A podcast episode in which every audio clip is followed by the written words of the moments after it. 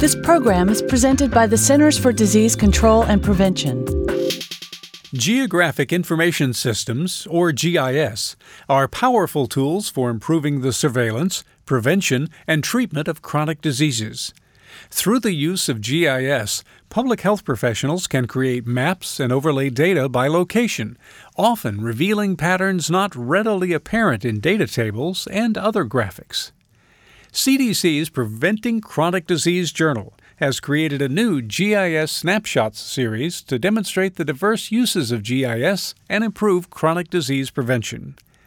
I'm Brad Atkins for Preventing Chronic Disease. This podcast features Rachel Ruberto, New York State Department of Health research scientist and the author of the journal's most recent G I S Snapshots article. Hi, I'm Rachel Ruberto, lead author and creator of a G I S Snapshots article entitled Geographic Access to Diabetes Prevention Program Sites, New York State Department of Health. In this article, New York's Bureau of Chronic Disease Evaluation and Research used G I S to identify counties with people at high risk for prediabetes. We began by giving the observed New York areas scores based on county-level prevalence of obesity, physical activity, hypertension, and diagnosed diabetes.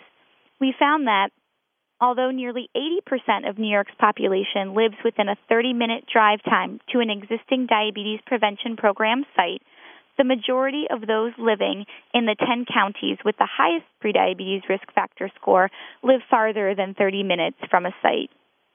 The New York State Department of Health has used G I S analysis to identify areas with limited access to prevention programs and encouraged key partners to locate programs in community-based organizations serving at-risk populations. Our future plans include expanding the analysis to incorporate all evidence-based chronic disease programs. We also want to examine demographic differences among people living within and outside the thirty-minute radius to program sites. Our G I S map displays the location of all existing and potential diabetes prevention program sites in New York State as of July twenty twelve, thirty-minute drive time boundaries to existing sites, and prediabetes risk factor scores by county are also displayed. The map highlights key geographic disparities in accessing diabetes prevention program sites, especially among New Yorkers living in counties with the highest risk of developing diabetes. We believe the addition of diabetes prevention program sites in New York would improve access to prevention programs and improve community clinic linkages across the state, supporting type two diabetes prevention efforts.